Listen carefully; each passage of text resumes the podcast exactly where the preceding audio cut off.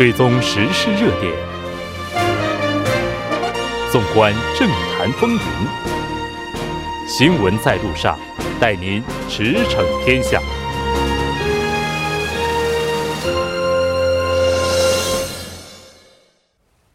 了解最新热点焦点，锁定调频一零点三新闻在路上。接下来的半个小时将为您带来此时此刻主要新闻聚焦分析以及数据有话说。广告过后马上回来。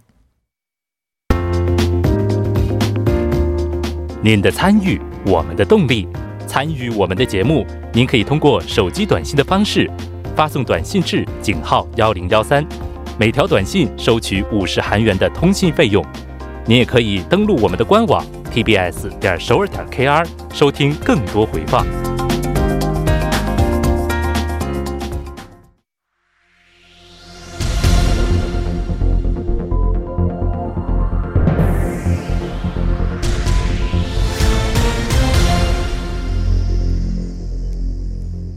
此时此刻，主要新闻。接下来把时间交给新闻播报员刘娜恩，我们稍后再见。下面是本时段新闻。今天，韩国联合参谋本部表示，北韩今天凌晨在江原道通川郡一带向半岛东部海域发射两枚不明飞行器。韩军正在严密关注相关动向，并保持高度警戒。韩美情报机构正在对飞行器的飞行高度、飞行距离、最高飞速等参数进行分析。虽然飞行距离还没有得到核实，但根据这两枚飞行器从江原道飞至东部海域，可初步推测为近程导弹。分析认为，北韩今天发射飞行器，意在抗议韩美进行联合军演。下一条消息，据北韩媒体报道。今天，北韩祖国和平统一委员会发言人发表谈话，谴责韩国总统文在寅的光复节讲话是一派胡言，并且不会再面对面对话。该发言人称，韩方以为韩美联合军演结束后，对话局面也会自然到来，还妄想在北美对话中坐收渔翁之利，奉劝韩方尽早打消这个念头。该发言人还说，历史性的板门店宣言落实陷入僵局，南北韩对话丧失动力，这一切都是韩方自作自受。下一条消息，今天韩国统一部副发言人金银汉在例行记者会上就北韩谴责韩国总统文在寅光复节讲话表示。这种行为不仅不符合南北韩领导人间达成的各项共同宣言的精神，也不利于南北韩关系发展。金延汉就北韩称不会再与韩方对面对话表示，切实履行板门店宣言和九一九平壤共同宣言是韩方的一贯立场。希望北方积极响应韩方为实现半岛和平、推动南北韩关系发展所付出的努力。他说：“南北韩开展对话与合作是履行南北韩共同宣言的唯一之路。我们完全可以通过对话协调意见。”下一条消息。前不久，聚集前任和现任中国政府领导班子，并指定当前局面方向的北戴河会议已经结束。在本周末，该会议的结果有望成为镇压香港示威或以和平的方式解决问题的分水岭。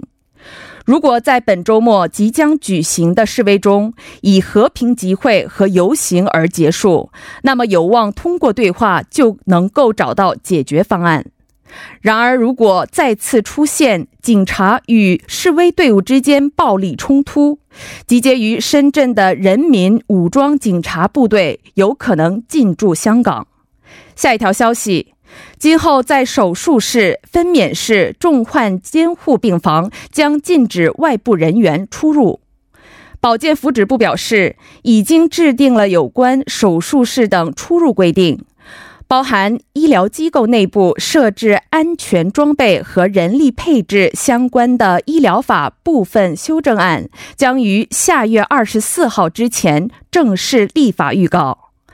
修正案规定，在实施医疗行为时，将禁止外部人员出入手术室、分娩室和重症监护病房。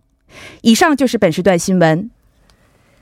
接下来马上为您带来我们今天这一时段的聚焦分析。在今天凌晨，北韩再次发射两枚不明飞行器，同时，北韩祖国和平统一委员会发言人发表高强度的谴责言辞，来批评文总统在昨天光复节上的祝词。那我们接下来马上就连线来自韩国大学政治外交系的金正浩教授，为大家进行详细的解读。金教授，你好。哎，主持人你好，听众朋友大家好。嗯，那刚刚我们也提到了，北韩这次是非常严严厉的批评了文总统在昨天的祝词。那他使用的言辞是怎样的呢？其实韩国政府啊，就是我们八幺五光复节那一天，我们总统发言的是没有一点错误的。因为这是我们大韩民国的角度看这个韩国与亚洲，呃，还有甚至和朝鲜的立场来表达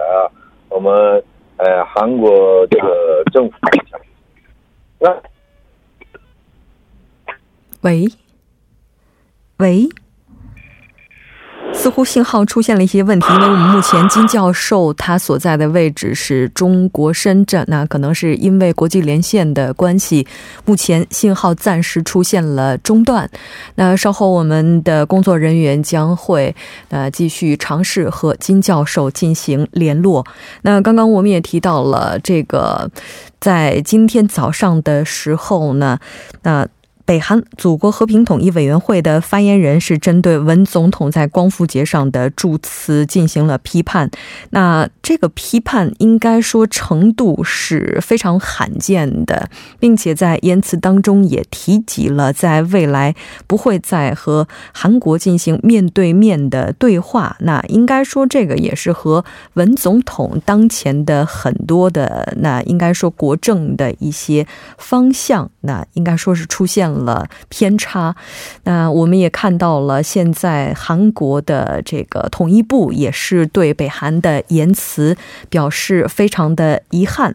但应该说，南北之间在这次也是遭遇了非常大的一个困境。接下来双方如何去解决这个问题呢？应该说也是这个遇到了非常大的困难。我们也看到，现在有很多的分析啊，最初的时候是表示，是在韩美进行联合军演期间，北韩再次进行武力挑衅的概率是并不高的，因为在军演开始之前，北韩呢是已经发射了两枚的。发射题，但是我们看到，在军演尚未完全结束的时候，再次发出挑衅，并且呢，北韩的这个祖国和平统一委员会的发言人也表示，韩国应该要放弃此前的一些幻想，认为在和平呃，在这个。北韩呃，这个韩美联合军演结束之后，会像以前一样再次进入通话的渠道，但目前看来，这个情况似乎是非常不容乐观的。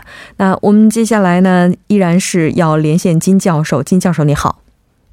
对，主持人你好。嗯，那刚刚我们提到了这个北韩是批判了文总统的祝词，并且使用的言辞也是非常犀利的。你也提到了说，韩国发表的这个观点其实是并没有任何问题的，因为站在韩国的立场上来看的话，这确实是我们希望看到的。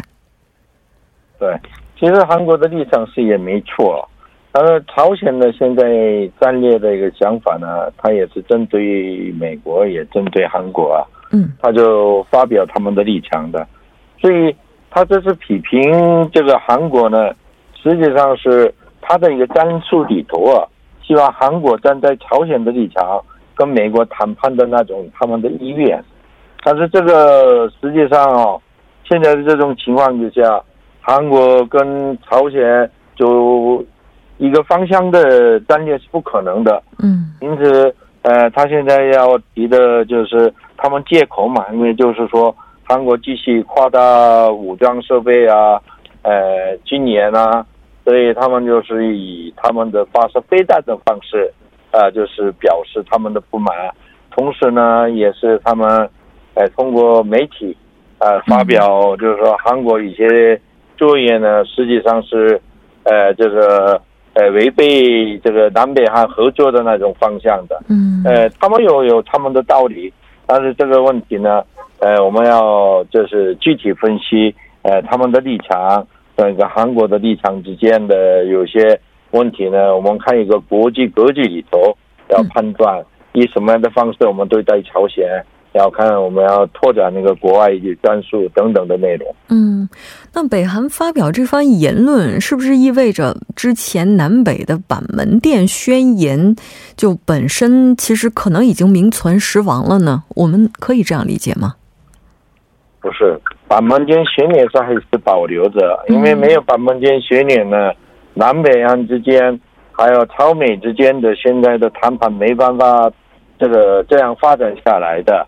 所以他们的战术呢，一个技术性的战术，呃，把门店的悬念要保留，但是现在主要问题，他们要朝鲜跟美国谈判的过程里头，包括核武的呃这个处理问题。还有解除制裁的问题上，他们要找个方向。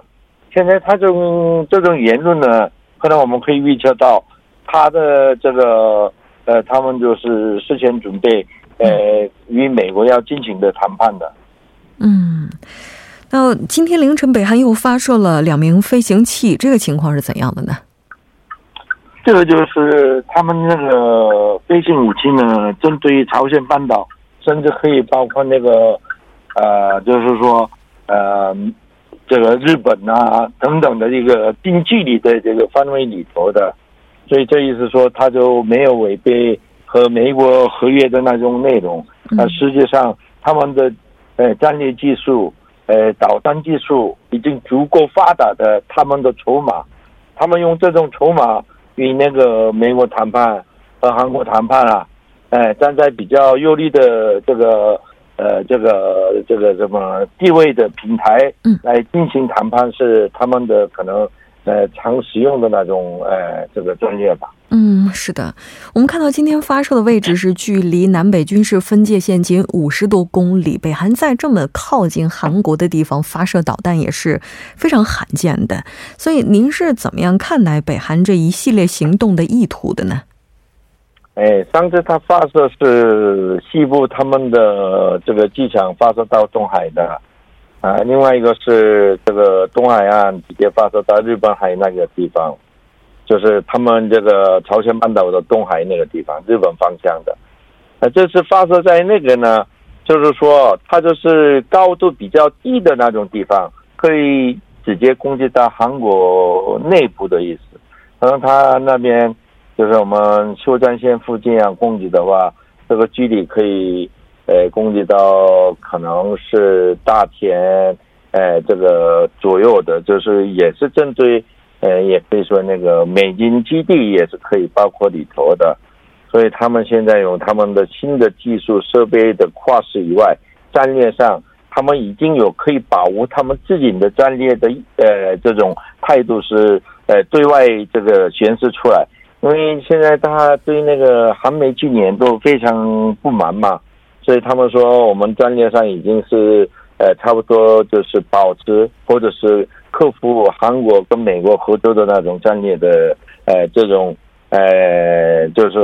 截断了这种方式，他呢就是要进行下一个谈判的时候。想要站在比较有利的方式来讨论这个朝鲜的核武啊，还有包括其他的一个武器的那些内容，然后就是，呃，他们主要目的还是他们内部稳定发展，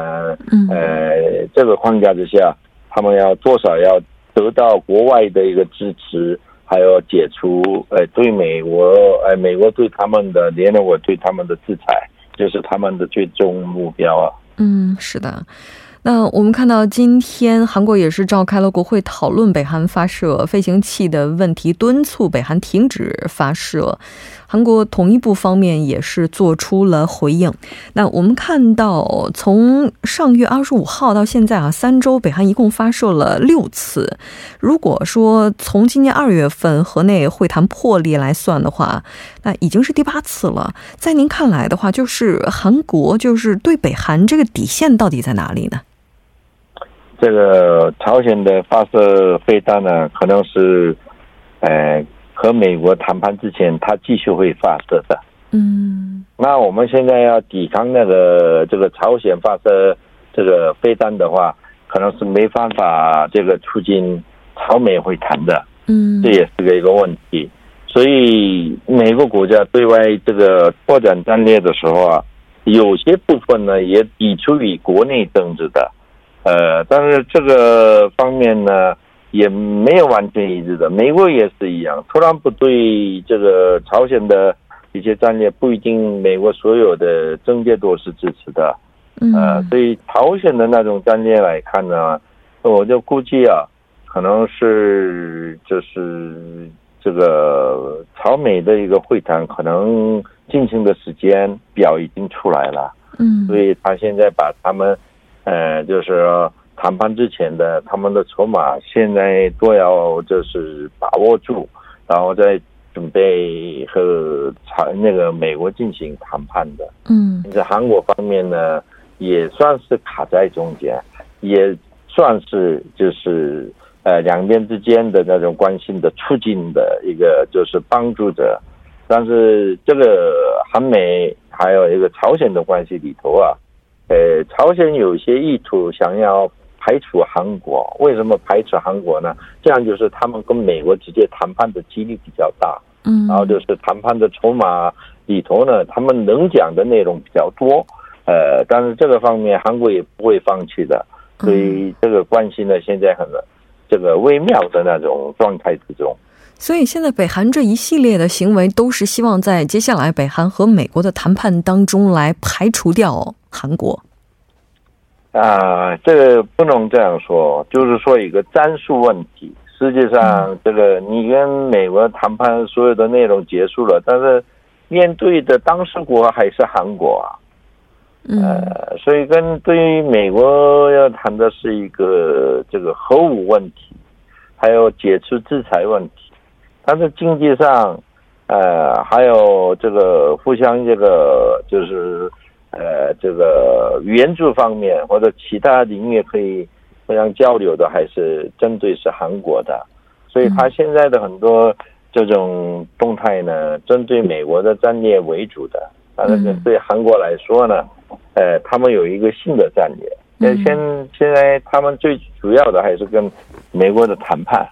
呃，也不是完全排斥韩国的啊，不是完全排除韩国，但让目前韩国的境这个境遇应该说是非常尴尬了。非常感谢金教授，我们下期再见。好，谢谢，再见。接下来关注一下这一时段的路况、交通以及气象信息。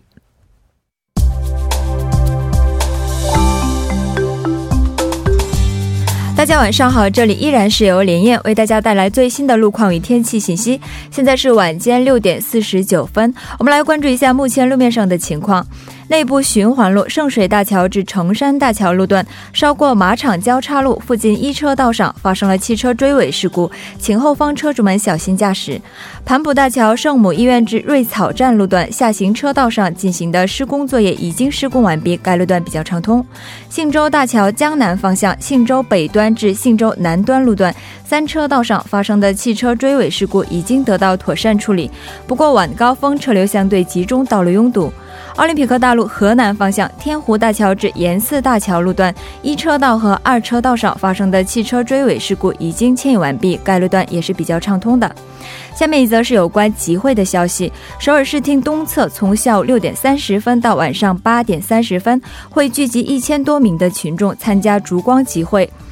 请途经的车主们参考以上信息，提前计划出行路线。好的，了解一下明天的天气情况。明天中部、西南部地区有强风伴有雷阵雨天气，南部和东海岸地区有高温橙色预警。随着向北移动的高气压的影响，全罗道、庆尚内陆地区多云有雷阵雨天气。周日全国大部分地区是以晴天为主的，白天空气清新，能见度好，利于交通出行。不过夜间的最低气温高达二十五度，请各位听众朋友们做好防暑措施，注意健康管理。出门前要及时关注天气预报，提前做好预防准备。来关注一下首尔市未来二十四小时的天气情况。今天晚间到明天凌晨晴，最低气温二十四度；明天白天晴间多云，最高气温三十度。好的，以上就是这一时段的路况与天气信息。祝您一路畅通，我们稍后再见。